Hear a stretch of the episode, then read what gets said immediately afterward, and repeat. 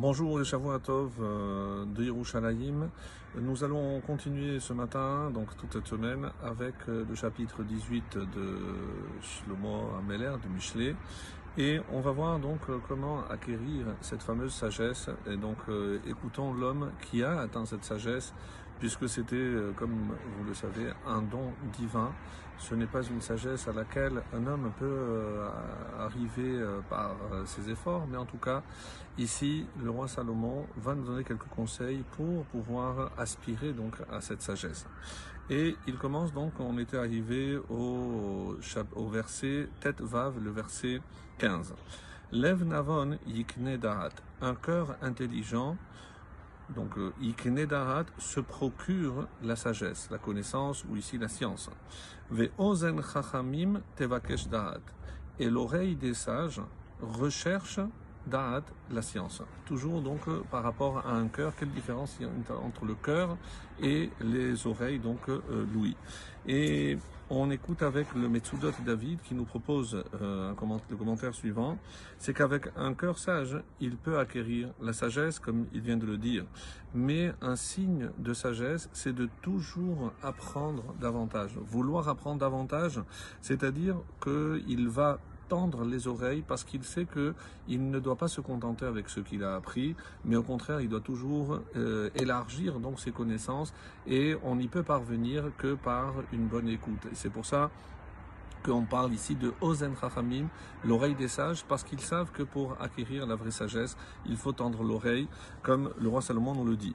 Et il y a le Radak aussi qui nous donne un commentaire très intéressant, euh, puisqu'ils sont déjà, on parle ici de Ozen Chachamim, l'oreille des sages. Mais s'ils sont sages, donc qu'est-ce qu'ils, à quoi ils aspirent s'ils ont déjà ce qualificatif de sage?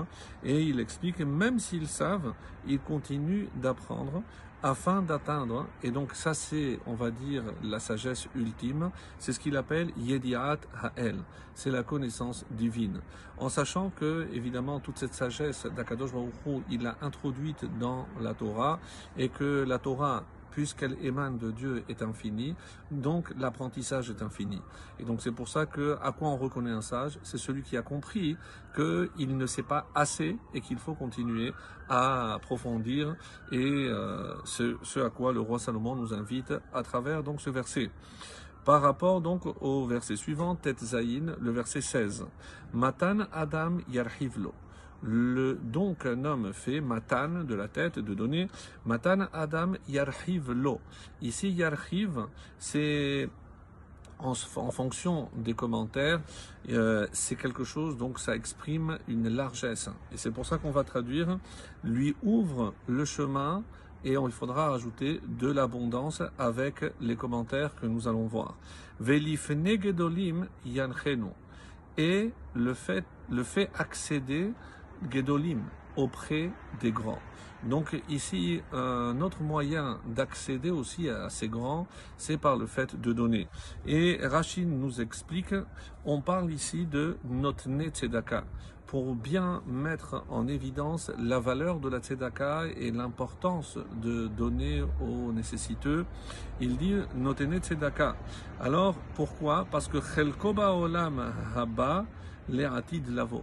Et c'est pour ça qu'il euh, parle d'ici Yann donc il le fait accéder dans un futur, c'est qu'il pourra accéder à une part exceptionnelle dans le Olam Haba grâce à cette mitzvah exceptionnelle de Noten Tzedaka, comme nous l'explique Rashi.